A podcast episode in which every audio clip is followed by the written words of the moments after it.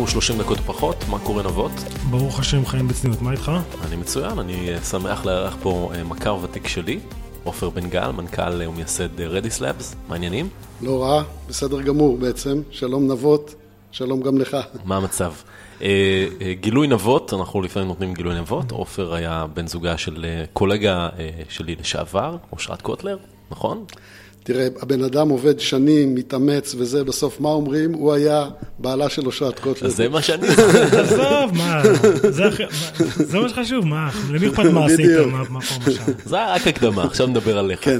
אנחנו פה בשביל רכילות, מה העניינים איתך? ברור. אני מקווה שאתם חותכים את הקטע הזה. לא חותכים כלום. אנחנו הכל live to tape, מה שנקרא. כן. אז ספר לנו על Redis Labs, מה אתם עושים שם? כן, Redis Lab זה חברת database. עכשיו, database זה נשמע קטע קצת משעמם אולי למי שלא בעניינים, אבל זה קטע מאוד מרתק. קודם כל, מה זה database? database זה תוכנה שמנהלת את המידע שלך. כל אפליקציה בעולם, בין אם זה איזו אפליקציה שילדים כתבו לטלפון, ובין אם זה אפליקציה שמנהלת בנק, יש לה databases, אוקיי? עכשיו, עולם ה database זה עולם מאוד ותיק, התחיל לפני שנות ה-70 של המאה הקודמת. יש אה, מגלגל משהו כמו קרוב ל-40 מיליארד דולר בשנה מכירות, שצפוי לגדול ל-60 מיליארד בעוד איזה שנה-שנתיים. הייתי בטוח שזה באזור ה-90 האמת היא. תחום ענק, רק לסבר את האוזן, זה בעולם התוכנה, זה התחום הכי גדול שיש. הרבה יותר גדול ממערכות הפעלה וכן הלאה.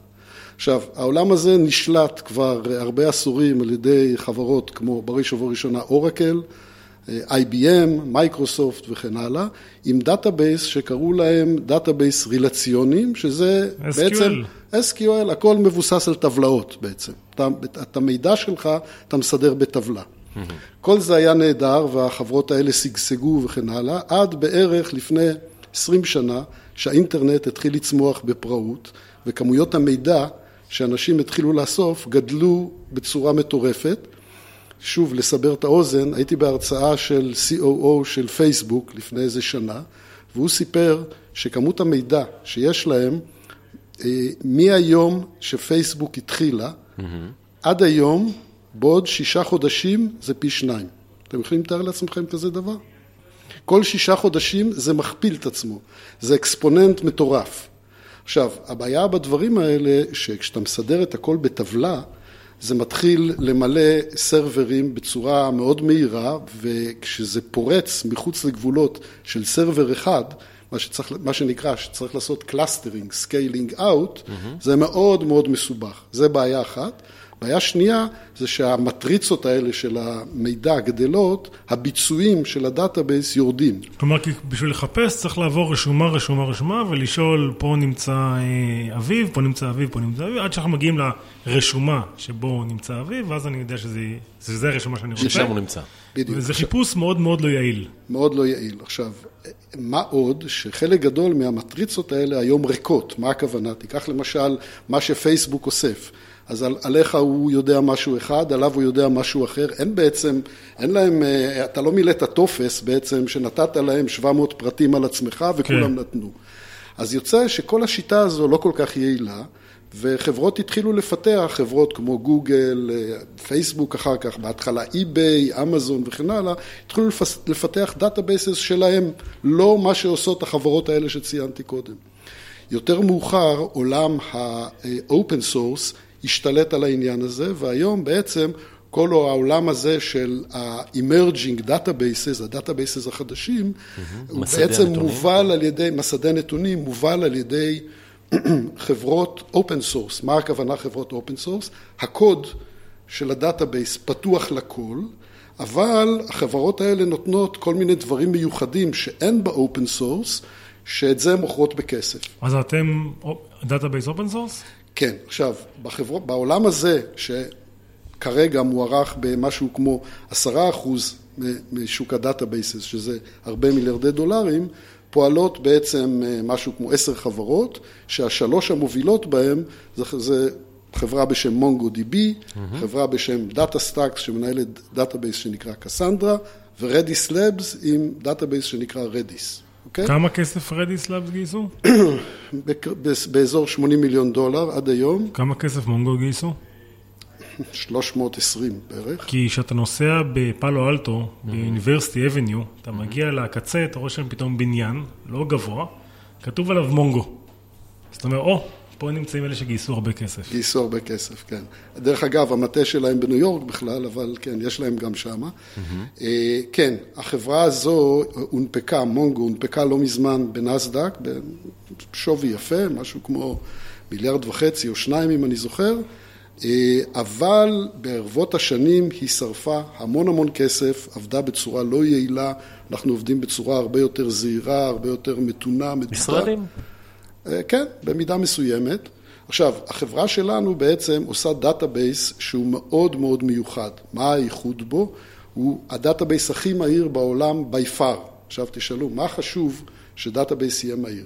זו נקודה מאוד מעניינת. אבל איך אתה מודד database הכי מהיר בעולם? או, כי אני... סטופר. זה, זה בדיוק מה שאני רוצה לספר לך. לא, כי אני פוגש המון, אני במסגרת תפקידי פוגש המון חברות עם המון דאטאבייסים, והמשפט שכולם אומרים לי זה, יש לנו את ה database הכי מהיר בעולם. תמיד אומר, אוקיי, מה אכפת לי? מה אני מודד אה, דאטאבייסים? שאלה מצוינת. אז מה שקורה זה ככה, העולם, אני לא יודע אם אתם זוכרים, שניכם, את הרגע הראשון, פעם ראשונה שעשיתם Google search ונדהמת כמה מהר התוצאות מגיעות, אוקיי? כי לפני זה היית לוחץ, ועכשיו היית יושב מחכה עד שהוא טוחן את כל כן. העניין ומביא לך את התוצאות. עכשיו, הדבר הזה היום בעצם מצופה כמעט מכל אפליקציה. זאת אומרת, אתה מצופה, אתה בטלפון שלך נוגע, אתה מצפה שזה מיד מיד, יגיע. כן. אתה מקליק באיזשהו מקום בלפטופ שלך, אתה מצפה שזה מיד יגיע. עכשיו, מה בעצם קורה ברגע שאתה הקלקת?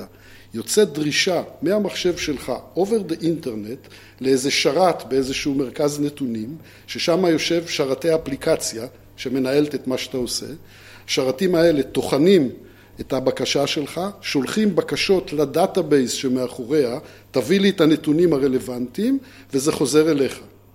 עכשיו, כדי שה... מה שנקרא, שה... מהירות התגובה. שהתגובה שלך, שאתה תרגיש שזה נורא נורא מהר, זה מדוד, זה מדעי.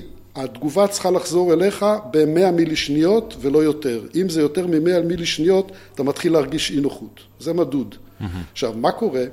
הזמן שהבקשה שלך רצה over the internet לשרת המרוחק וחזרה, רק זה, בתנאים טובים של האינטרנט, זה 50 מילי שניות. הבנתי, אז לקחו לך 50 עכשיו- מילי שניות ככה... קודם כל לקחו 50 מילי שניות. עכשיו, שרת האפליקציה עצמו, שצריך לטחון את הבקשה ועם הלוגיקה וזה, זה עוד 50 מילי שניות. זאת אומרת של database נשאר אפס זמן להגיב. זאת אומרת, אתה, האפליקציה צריכה לשלוח לו בקשה, תביא לי את הנתון, באפס זמן הוא צריך להביא את זה. הבנתי, אז אתם ה database הכי מהיר, החברה... הדאטאבייס היחידי בעולם שיודע להגיב תחת עומסים של מיליוני טרנזקציות בשנייה, בפחות ממילי שנייה, בזמן ממוצע של פחות ממילי, שזה 1 חלקי אלף שנייה, ברמה של מיליוני טרנזקציות בשנייה, זה Redis. אין אף database כזה, וכולם יודעים את זה אגב, זה לא מי סוד. הלקוחות שלכם, למשל? מי- או, וואו, וואו, יש לנו... או, יש רשימה. תשמע, מבין, אה, מבין Fortune, אני מדבר עכשיו על הלקוחות של מה שאנחנו קוראים Redis Enterprise, שזה ה... זאת אומרת, אנחנו בעצם בחברה מפתחים שני databaseים. database אחד זה ה database Open Source, שהוא הבסיס לכל העניין, וזה פתוח, כל אחד יכול להשתמש בו. מי משתמש בו, ב open source שאתה הכי גאה בו?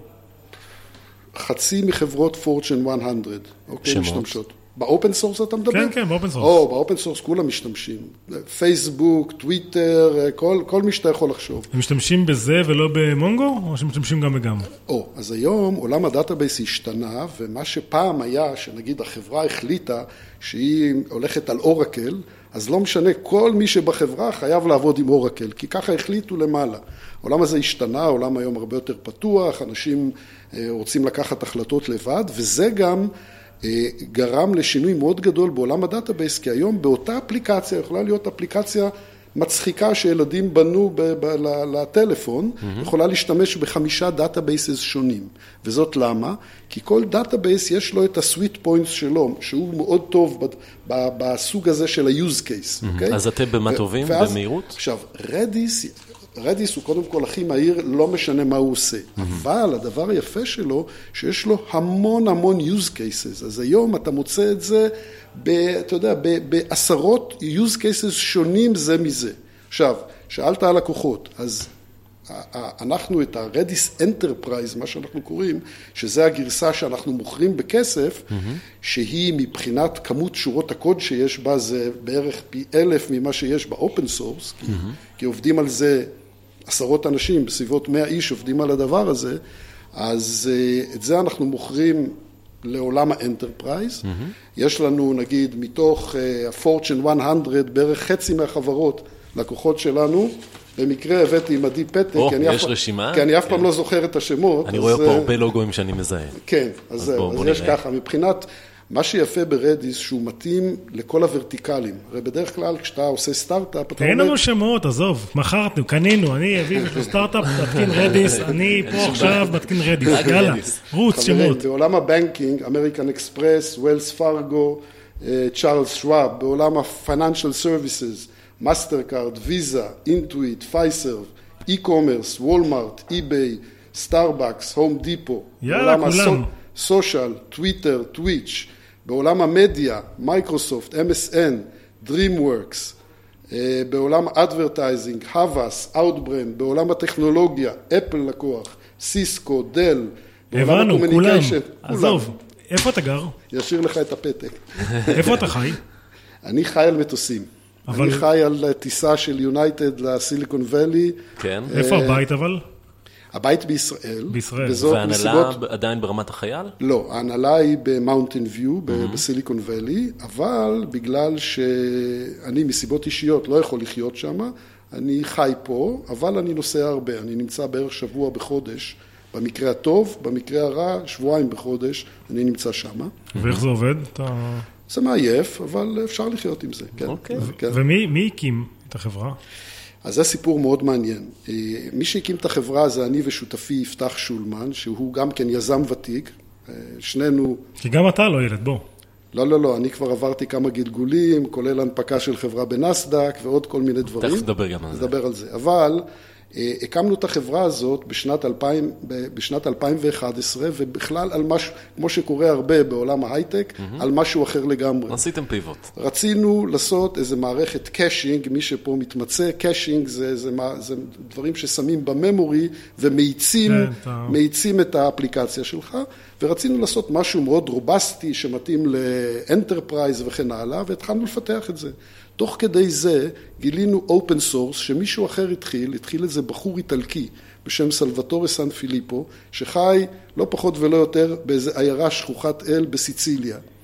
והוא עשה איזה פרויקט, הוא כנראה המתכנת היחידי בכל סיציליה, mm-hmm. והוא עשה איזה פרויקט ל...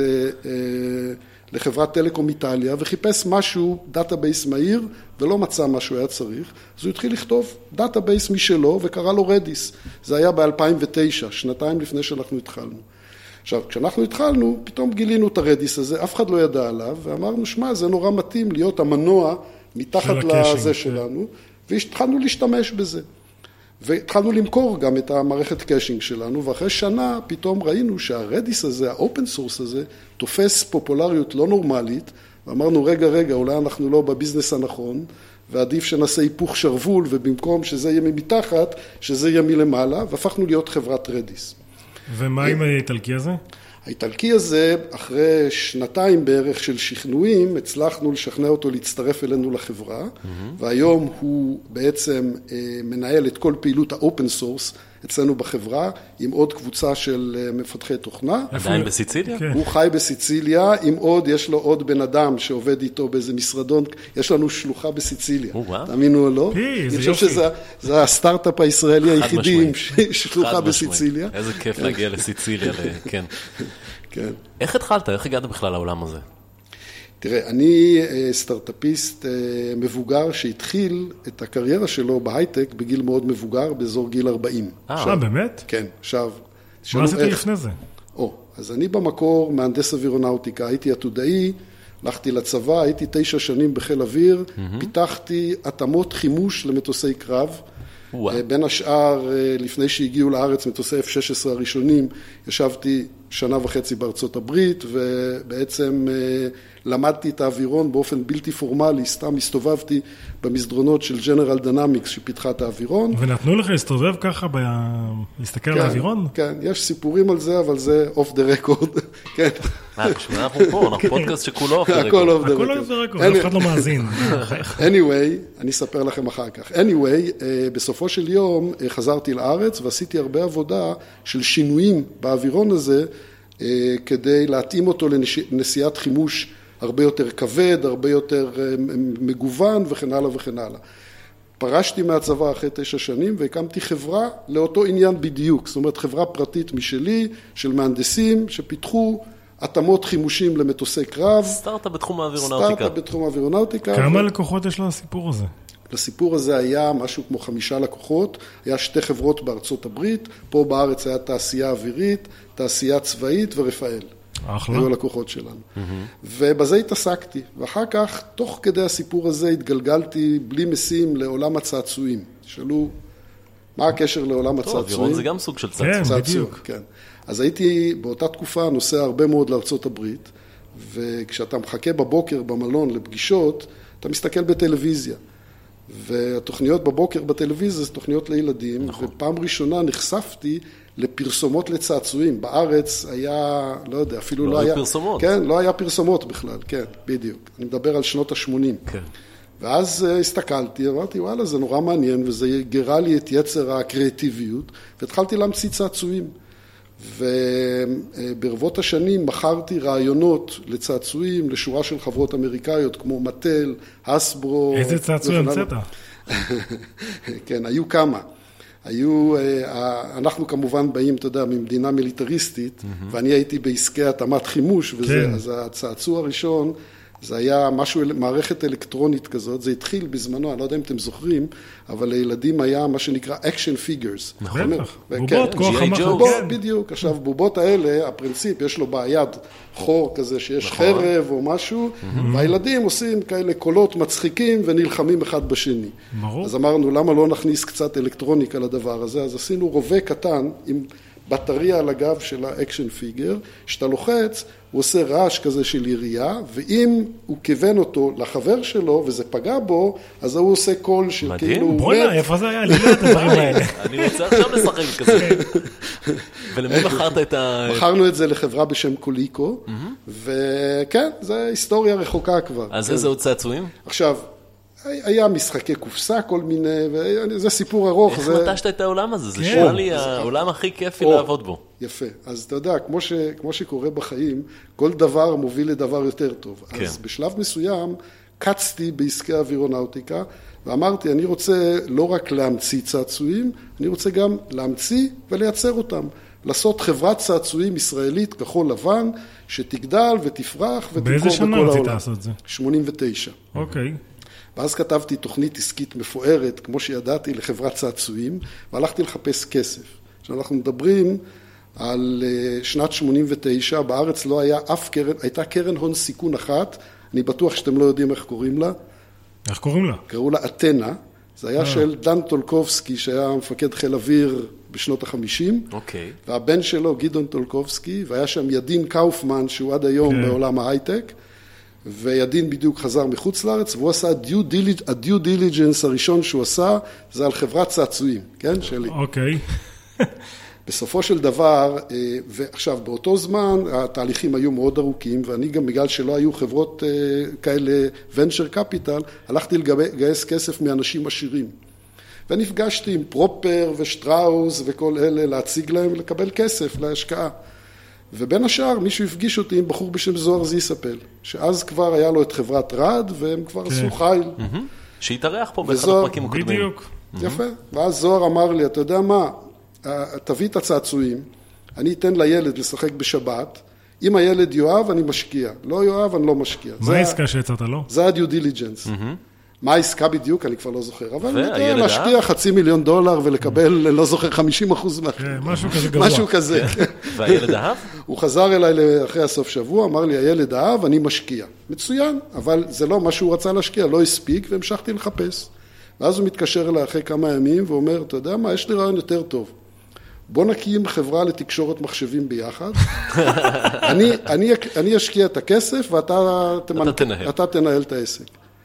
זה הסיפור אז הקבוע של זוהר, תמיד הוא מקים תקשורת משהו. כן, אז אמרתי לו, תשמע, אני לא כך מבין. אני, א', אני לא מבין שום דבר בתקשורת מחשבים. אני גם לא כך אוהב מחשבים, דרך אגב, מדבר על שנת 89. אני לא הייתי אף פעם איזה וויז קידס כזה של מחשבים. ולמה בכלל אתה פונה אליי? מה לי ולזה? אני בצעצועים. אז הוא אמר לי, תשמע, אתה נראה לי טיפוס של פושר, יזם וכן הלאה וכן הלאה, ולכן אני רוצה שנעשה את זה. אמרתי לו, תודה רבה, זה לא כל כך מתאים, לא יודע, נראה, אולי אני אגייס כסף לצעצועים וכן הלאה. בסופו של דבר לא הצלחתי לגייס כסף לצעצועים. קרן? אתנה השיבה את פניי ריקם, ואז בסוף, בלית ברירה, הלכתי והקמתי חברה בשם ריד טכנולוגיות בקבוצת רד בינת. הייתה החברה השנייה או השלישית שמה, שנת 89. ולימים אה, הפכתי להיות מבין בתקשורת מחשבים, ובשנת 97 הנפקתי את החברה הזאת בנסדק, וניהלתי אותה עשר שנים, ועזבתי בשנת 2000. אז, זה- אז ככה הגעת להייטק. אז ככה הגעתי להייטק דרך צעצועים. כן, כמו- צעצועים שהיו הייטק בפני עצמם, זה לא כן, היו צעצועים כן, סתם. אבל הוא נפל, הוא היה, תחשוב, הוא היה לוזר של הצעצועים, ואז הוא נהיה בהייטק. לגמרי, לגמרי. אז ספר לנו קצת מה קורה עם Redis Labs היום, 80 מיליון דולר אה, גייסתם, כמה עובדים? יש לנו 180 עובדים שבקרוב יהיו משהו כמו 200, 80 מהם נמצאים פה בישראל, 80 ב Mountain View, רובם אמריקאים, ועוד 20 בשאר העולם. כולל סיציליה? כולל שניים בסיציליה, כן? אה, והחברה מוכרת בעשרות מיליוני דולרים, אה, עדיין לא רווחית, כי אנחנו משקיעים סטארט-אפ. מאוד, משקיעים מאוד בשיווק ומכירות, יש לנו הוצאות מטורפות על שיווק ומכירות, אבל הדבר היפה הוא שרדיס, אה, באופן, אני אפילו לא יכול לקחת את הקרדיט על עצמנו, אבל יש משהו ברדיס שמצית את הדמיון של מפתחים, ובכל ה-surveys האחרונים שעושים בעולם, Redis הצביעו עליו כ database הכי פופולרי בעולם, or not, אני מדבר על ה open source כרגע. רגע, ולאן זה הולך? מה המטרה? המטרה היא לבנות חברת software גדולה בישראל. אה, אנחנו לא, אין לנו שום כוונה למכור את עצמנו או לחפש אה, איזה אקזיט מהיר או משהו כזה. האקזיט מהיר כבר לא יקרה, כי כבר זה הרבה זמן. שבע שנים. כן, אבל כן, מה, להנפיק או למכור? מה התוכנית? ל- ל- להנפיק, להנפיק. מתי? אני מעריך שזה סדר גודל של שנתיים בערך, כדי שנגיע לתנאים. היום חברות צריכות להיות עם run rate הרבה יותר גבוה מ-100 מיליון דולר, וכן הלאה וכן הלאה, ויותר קרובות לרווחיות וכן הלאה. ואתה, והנפקה, כמה הנפקות האחרונות, אם נסתכל בשוק של הטכנולוגיה, לא היו איזה הנפקות מזהירות. תראה, אה, זה, אתה יודע, זה בא והולך הדברים כאלה. יש שנים, יש שנים שזה יותר מזהיר, שנים שזה פחות מזהיר, אבל אתה יודע, אם אתה שואל אותי, תראה, שוב, אתה יודע, קודם כל אני לא הבעל הבית היחיד, יש הרבה בעלי מניות, ואם תבוא איזו הצעה פנומנלית מצד אורקל לקנות אותנו, אז יכול להיות שהדעות באה כבר? לא, עדיין לא. אנחנו עוד לא מספיק אה, אה, מכאיבים להם. תראה, אורקל זו חברה שמוכרת בעשרות מיליארדי דולרים. כן, אבל אתם גייסתם 80 מיליון דולר, עשרות במכירות. אם הייתי קורפדב של אה, אורקל, או פייסבוק, או אמזון, הייתי מסתכל מי זה המעצבנים האלה במזרח התיכון, מה הם אז רוצים. שאלת על אורקל, מאחרים היו כבר התעניינות, מאורקל עדיין לא היה, אה, אבל אנחנו לא, לא שם, אנחנו רוצים להגדיל את? החברה. אי אפשר כמובן להגיד. מותר לשאול. נכון. מי מי עוד מעורב בחברה? איזה משקיעים? אה, מי אז היו יש המשקיעים הראשונים משקיעים, ומי- כן, אז המשקיעים הראשונים היה קבוצה של אנג'לים, זה סוג של חבר מביא חבר כזה. בסופו של דבר, יש שם כל מיני, אני לא יודע אם השמות, זוהר גילון, אם אני אומר לכם, כמובן? כן. כן. היה פה כבר? אתה טוב עם זוהרים. כן. זוהר גילון, אה, אם נצליח להביא אותו לפה, אנחנו תמיד נשמח לארח אותו. כן, אני אשמח לעזור, הוא חבר שלי. אז יאללה, דבר איתו. anyway, אה, אבל בשלב יותר מאוחר נכנסו שתי קרנות, אחת אמריקאית בשם Bain Capital. כן. Bain Capital זה קרן כספים מאוד גדולה מארצות הברית, שיש לה גם venture capital. אה, כרמל פה בארץ, כרמל היום Venture? שהיום נקראים ויולה. אה, ויותר מאוחר נכנסו Dell Ventures, שזה זה בעצם היה עוד EMC Ventures, כן. היום זה דל ונצ'רס, וגולדמן זקס לפני שנה בערך נכנסו. אה, כך שיש לנו משקיעים מאוד מכובדים. גולדמן זקס זה מאלה שנכנסים לפני הנפקות, לא? בדרך הרבה כלל. פעמים, כן, כן. כן. תגיד, ואתה מתגעגע לנהל חברה ציבורית? תראה, זה לא קל, זה לא קל, אבל באופן כללי ניהול, אני בחור מאוד מסודר, אני כבר לא בחור, אבל כן, איש מסודר, וניהול לא קשה לי, כי ברגע שאתה מסודר ואתה יודע, זה אחראי על זה והוא אחראי על זה, וזה זה, זה תחת זה. ברור שניהול של חברה ציבורית זה קצת מורט עצבים בקטע של אה, לתאם את אה, ציפיות השוק וכל הדברים האלה, אבל בסדר, זה חלק מהחיים. וזה במקום לנהל אה, מוצר וזה, לנהל אופטימיזציה של מניה. זה גם, גם מעניין. זה כן? גם מעניין. בא לך שוב פעם? לא מתנגד. אתה מעורב גם במיזמים אחרים? כלומר, אה, באים אליך יזמים, מתייעצים כן, איתך? כן, כן, כן. באים אליי פה ושם יזמים, אה, ואני מייעץ כמה שאני יכול. אה, אבל אתה יודע, במדינה שלנו היום כבר יש, כמות היועצים היא ככמות המיזמים, כבר יש הרבה יועצים. טובים, טובים נהיה קשה, אתה יודע. כן. היום אני מסתכל, בכל מקומות יש רשימה של מנטורים, שאני אומר, מי זה האנשים האלה, אני לא יודע מה. תסתכל בלינקדאין שלהם, ריק. יש משהו, כן, יש בזה. אז, אבל יש לך זמן לזה? אתה, אתה מטייל כל היום. אני מטייל, אני גם, אני חייב להגיד שאני גם משתדל ליהנות מהחיים. כי, אתה יודע, החיים הם קצרים ואי אפשר שהכל יהיה רק סביב העבודה, אז... אז מה אתה עושה בשביל ליהנות מהחיים? אז הנה, בשבת אני נוסע לשבוע סקי בוולטורנס. Oh. כן, אתה יודע, מהסוג הזה. איך אנשים בישראל מגיעים לסקי? אני תמיד שואל את עצמי. מגיעים? חטאי ילדות, כן. פשוט צריך להגיע פעם אחת ואחרי זה כן? אי אפשר, זה ממכר. זה פשוט לגמרי, ממכר. לגמרי, כן. טוב, נעשה את זה. טוב, יפה. אז אה, המון המון תודה. אנחנו אה, מגיעים לסוף הפרק הזה. תודה אה, שהזמנתם אותי. היה ממש כיף, ובהצלחה. ואנחנו, אני בטוח שאנחנו נקרא בעיתונות הכלכלית בקרוב מאוד כל מיני חדשות לגביכם, אין לי ספק בזה. אם אתה רוצה לתת איזה סקופ, אז יש לנו עוד זמן, אם אתה בא לך לתת מי ייתן הצהרה או מתי הנפקה וכאלה. בשיחה הבאה אני אתן לכם הרבה סקופים. יאללה. טוב, אז אה, עופר בנגל, תודה רבה לך, ותודה רבה אה, אה, להילה בר, המפיקה שלנו, ולנבות וולק, עד כאן 30 דקות או פחות. יאללה, תודה אביב. ביי.